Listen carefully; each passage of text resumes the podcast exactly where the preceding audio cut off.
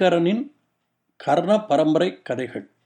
நூறாவது கதை. உலகத்தில் வாழும் முறை. The way of life in this world குழந்தைகளே ஸ்ரீ ராமகிருஷ்ண பரமஹம்சர் இந்த கதை மூலமாக நாம் உலகில் வாழ வேண்டிய முறையை எடுத்து காட்டுகிறார். இது நூறாவது கதை. ரெண்டாயிரத்தி இருபதாம் ஆண்டு ஏப்ரல் பதிமூணு தமிழ் வருட பிறப்பன்று இந்த கதை தொகுப்பு ஆரம்பிக்கப்பட்டது. விளையாட்டாக ஆரம்பித்த இந்த தொகுப்பு இன்றைக்கு நூறாவது எண்ணிக்கையை எட்டியிருக்கிறது. இதில் இந்திய நாட்டு கதைகளின் எண்ணிக்கை குறைவாக இருப்பதை நீங்கள் உணர்ந்திருப்பீர்கள். இந்திய நாட்டில் ஒவ்வொரு மாநிலத்திலும் நூற்றுக்கணக்கான நாடோடி கதைகள் சொல்லப்பட்டு வந்திருக்கின்றன. அவைகளை நீங்கள் கேட்டிருப்பீர்கள் என்ற நினைப்பில் உங்களுக்கு அதிக பரிச்சயம் இல்லாத மற்ற நாட்டு நாடோடி கதைகளை இதுவரை சொல்லி வந்திருக்கிறேன். இந்த கதை தொகுப்பு மேலும் நீடிக்க வேண்டும் என்று உங்களில் நிறைய பேர் ஆசைப்படுவதால் இந்த போட்காஸ்ட் தொடரும். அப்பொழுது நிறைய இந்திய கதைகளை சொல்கிறேன். சம்பிரதாயத்தை ஒட்டி இந்த நூறாவது கதையை என்னுடைய முதல் விசிறிக்கு சமர்ப்பிக்கிறேன். அவர்கள்தான் என்னுடைய கதைகளை முதலில் கேட்டு விமர்சனம் பண்ணுவார்கள். அவர்களுக்கு இன்று எண்பதாவது வயது. அவர்களை நீண்ட நாள் வாழ்க வளமுடன் நலமுடன் என்று வாழ்த்தி நூறாவது கதையை தொடங்குகிறேன். ஒரு கிராமத்தின் வயல் பக்கத்தில் ஒரு பெரிய மரம் இருந்தது. அதில் உள்ள ஒரு பொந்தில் ஒரு நாகப்பாம்பு கோப்ரா வசித்து வந்தது. அந்த கிராமத்து வாசிகளுக்கு அந்த பாம்பை கண்டால் பயம். அது எப்பொழுதும் கோபமாகவே இருக்கும். யாராவது அந்த மரத்து பக்கம் சென்றால் பொந்திலிருந்து வெளியே வந்து அவர்களை கடிக்கும். அந்த பாம்பின் விஷம் கொடுமையாக இருந்ததால் நிறைய பேர் இறந்திருக்கிறார்கள். அந்த ஊர் பையன்கள் தினசரி தங்கள் மாடுகளை காட்டுக்கு எடுத்து செல்வது உண்டு. போகும்போதும் திரும்பி வரும்போதும் மரம் இருக்கும் பாதையை தவிர்த்து விடுவார்கள். ஒரு நாள் அந்த கிராமத்துக்கு ஒரு இளம் துறவி சந்நியாசி வந்தார். அந்த சமயம் அந்த ஊர் பையன்கள் தங்கள் மாடுகளை காட்டுப்பக்கம் மேய ஓட்டி சென்று கொண்டிருந்தார்கள். பையன்கள் சாமியாரை பார்த்து கும்பிடுறேங்க சாமி என்று தங்கள் வணக்கத்தை தெரிவித்தார்கள். துறவியும் அவர்கள் வணக்கத்தை ஏற்றுக்கொண்டு அவர்களை ஆசீர்வதித்தார்.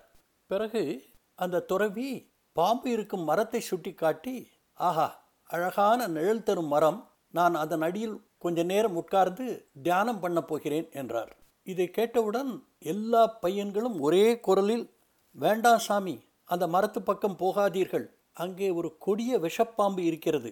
அதன் சமீபம் போன எல்லோரையும் அது கடிக்கிறது. அதனால் நிறைய பேர் இறந்திருக்கிறார்கள் என்றார்கள்.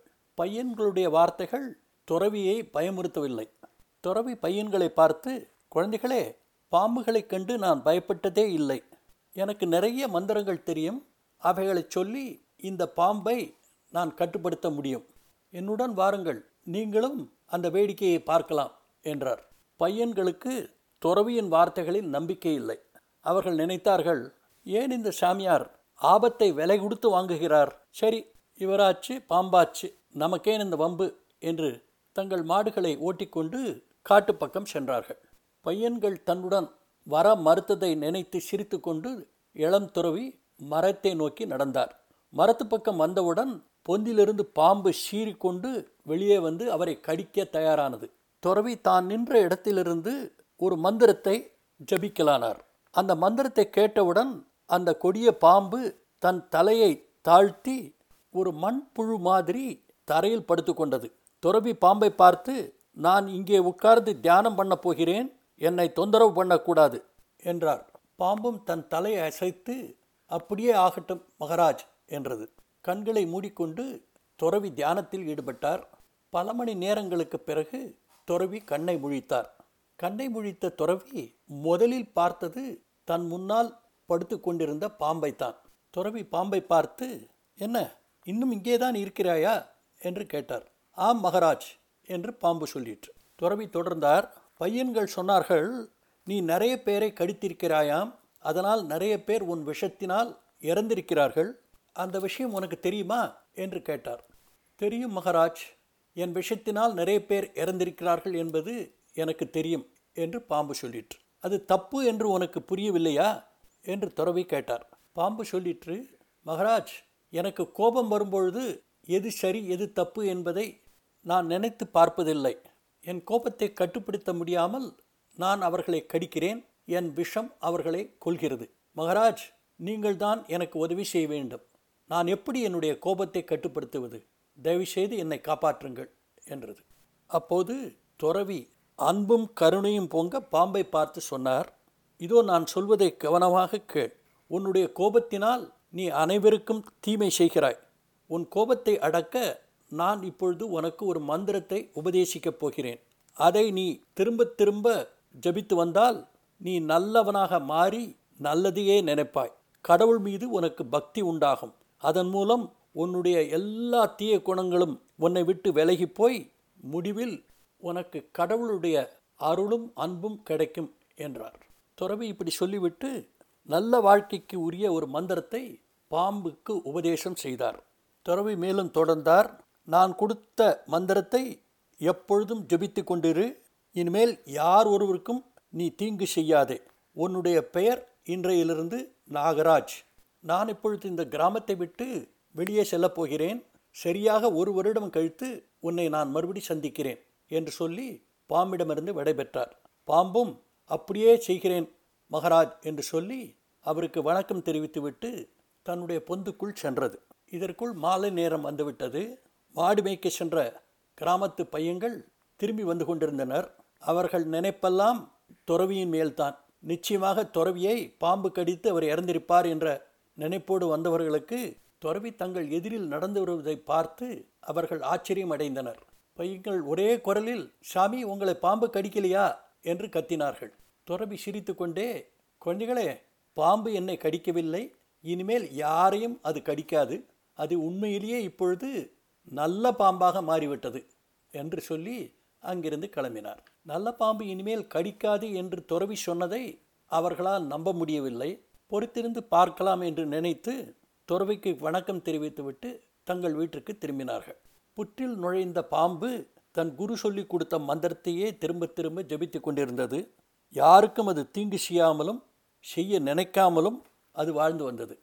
இப்படி சில தினங்கள் கழிந்தன. பாம்பு இப்போதெல்லாம் ஒருவரையும் கடிப்பதில்லை என்பதை மாடு மேய்க்கும் பையன்கள் கவனித்து விட்டார்கள். பாம்புக்கு இருந்த விஷமெல்லாம் போய்விட்டது என்று முடிவு செய்தார்கள்.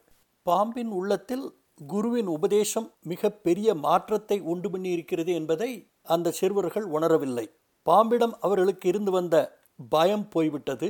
ஆகையால் பையன்கள் பாம்பை பலவிதமான துன்பங்களுக்கு உட்படுத்தினர். அதன் மீது அவர்கள் கற்களை வீசினார்கள். ஆனால் சாதுவாக ஆகிவிட்ட அந்த பாம்பு அவர்கள் மீது கோபம் கொள்ளவில்லை. அவர்களை கடித்து துன்புறுத்தவும் இல்லை. பையன்கள் விளைத்த எல்லா துன்பங்களையும் பொறுமையாக பாம்பு ஏற்றுக்கொண்டது.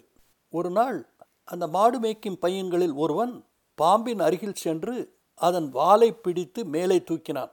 பிறகு அதை பிடித்து கொண்டு கிடுகிடுவென்று பலமுறை சுழற்றி தரை மீது திரும்ப திரும்ப அரைந்துவிட்டு அதை ஒரு பக்கமாக வீசினான்.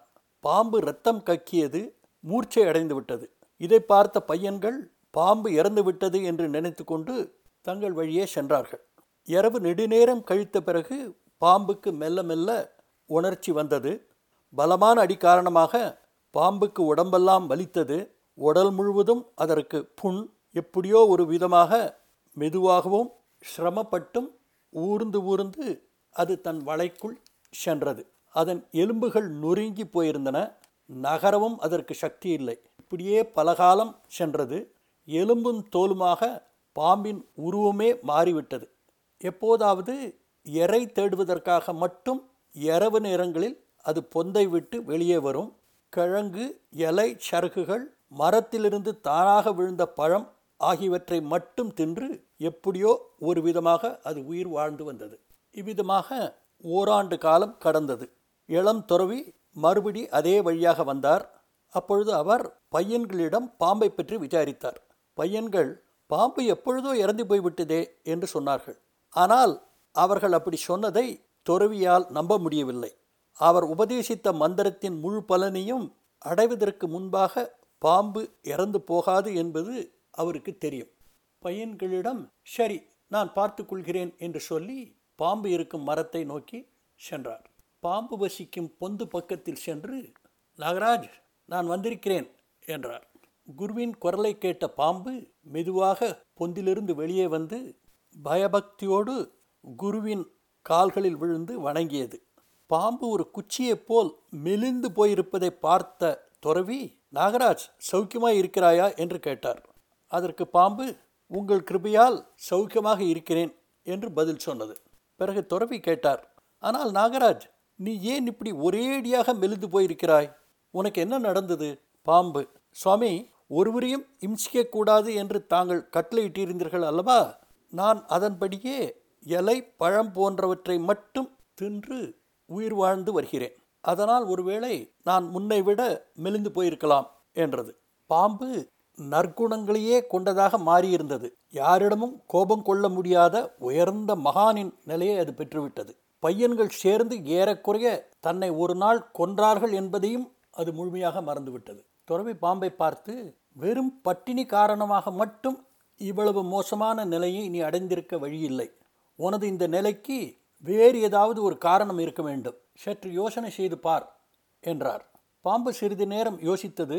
அப்பொழுதுதான் அதற்கு பையன்கள் தன்னை ஒரு நாள் பலமாக தரையின் மீது அறைந்தார்கள் என்பது நினைவுக்கு வந்தது. பாம்பு துறவியை பார்த்து ஆமாம் சாமி இப்பொழுதுதான் எனக்கு ஞாபகம் வருகிறது. ஒரு நாள் இந்த மாடு மேய்க்கும் பையன்கள் என் வாலை பிடித்து சுழற்றி தரையில் ஓங்கி அறைந்தார்கள் என் தலை ஒரு பாதையில் மோதியது. எப்படி உயிர் பிழைத்தேன் என்பதே எனக்கு தெரியவில்லை என்றது. இதை கேட்ட துறவி என மாடு மேய்க்கும் பையன்களா அடித்தார்கள்? அவர்கள் உன்னை அடித்து துன்புறுத்தும் பொழுது ஒன்றும் செய்யாமல் சும்மாவாக இருந்தாய்? என்று உரத்த குரலில் கேட்டார். பாம்பு சொல்லிற்று மகராஜ் அவர்கள் அறியாத பிள்ளைகள் அவர்களை திருப்பி தண்டிக்க வேண்டும் என்று எனக்கு தோன்றவில்லை. அவர்களுக்கு எப்படி தெரியும் நான் மாறிவிட்டேன் என்று? பையன்கள் இழைத்த துன்பங்களை பாம்பு மறந்திருந்தது. நினைவு வந்தபோது அவர்களை மனப்பூர்வமாக மன்னித்ததுடன் அவர்களுக்காக பரிந்தும் பேசியது. பாம்பின் பேச்சை கேட்ட துறவி பாம்பை பார்த்து என்ன வெட்கக்கேடு? நீ இப்படிப்பட்ட அடிமுட்டாளாக இருக்கிறாயே. உன்னை காப்பாற்றிக் கொள்ள உனக்கு தெரியவில்லையே. நான் உன்னிடம் யாரையும் கடிக்க வேண்டாம் என்று மட்டும்தானே சொன்னேன்? ஒருவரையும் சீறி பயமுறுத்தக்கூடாது என்று நான் சொல்லவில்லையே. அவர்களை பயமுறுத்துவதற்காக நீ ஏன் சீராமல் இருந்தாய்? நீ ஒருவரையும் கடிக்கக்கூடாதுதான். ஆனால் மற்றவர்கள் உனக்கு தொந்தரவு செய்யாத வகையில் அவர்களை சீறி உன்னை நீ பாதுகாத்து கொள்ள வேண்டும் என்று சொன்னார். நாகராஜ் குருவை பார்த்து மகராஜ் நான் என்ன தப்பு செய்தேன் என்பதை இப்பொழுது நான் புரிந்து கொண்டேன். நான் சீறியிருந்தால் இந்த பையன்கள் ஓடி போயிருப்பார்கள். சீர வேண்டும் என்று நான் யோசிக்கவே இல்லை என்றது. அந்த நிமிடத்திலிருந்து நாகராஜ் அந்த மரப்பொந்தில் சந்தோஷமாக வாழ்ந்தது. யாருக்கும் தொந்தரவு கொடுக்காமல் குரு சொல்லி கொடுத்த மந்திரத்தை ஜபித்து கொண்டு வாழ்ந்து வந்தது. ஆனால் யாராவது அதற்கு தீங்கிழைக்க முயற்சித்தால் அவர்களை அது சீறி பயமுறுத்தி விரட்டி கொண்டிருந்தது. குழந்தைகளே இந்த கதை பிடிச்சிருக்கா? ஸ்ரீ ராமகிருஷ்ண பரமஹம்சர் இந்த கதையை தன்னுடைய சீடர்களுக்கு கூறி அவர்கள் உலகில் வாழ வேண்டிய முறையை இந்த கதை அருமையாக விளக்குகிறது என்பார். ராமகிருஷ்ணர் சொல்வார் கெட்டவர்கள் மீது நீ சீரத்தான் வேண்டும். உனக்கு அவர்கள் தீமை செய்யாமல் இருக்கும் பொருட்டு அவர்களை நீ அவசியம் பயமுறுத்த வேண்டும். ஆனால் ஒரு நாளும் உனது விஷத்தை அவர்கள் மீது செலுத்தி விடாதே. மற்றவர்களுக்கு தீங்கு செய்யக்கூடாது. உள்ளத்தாலும் பிறருக்கு தீமை வராதபடி உன்னை நீ பாதுகாத்துக்கொள். குழந்தைகளே இந்த கதையை பற்றி நீங்கள் என்ன நினைக்கிறீர்கள் என்பதை Aingaran twenty twenty at Gmail dot காமுக்கு எழுதுங்கள். கதைகள் தொடரும். அதுவரை அன்புடன் உங்கள் ஐங்கரன்.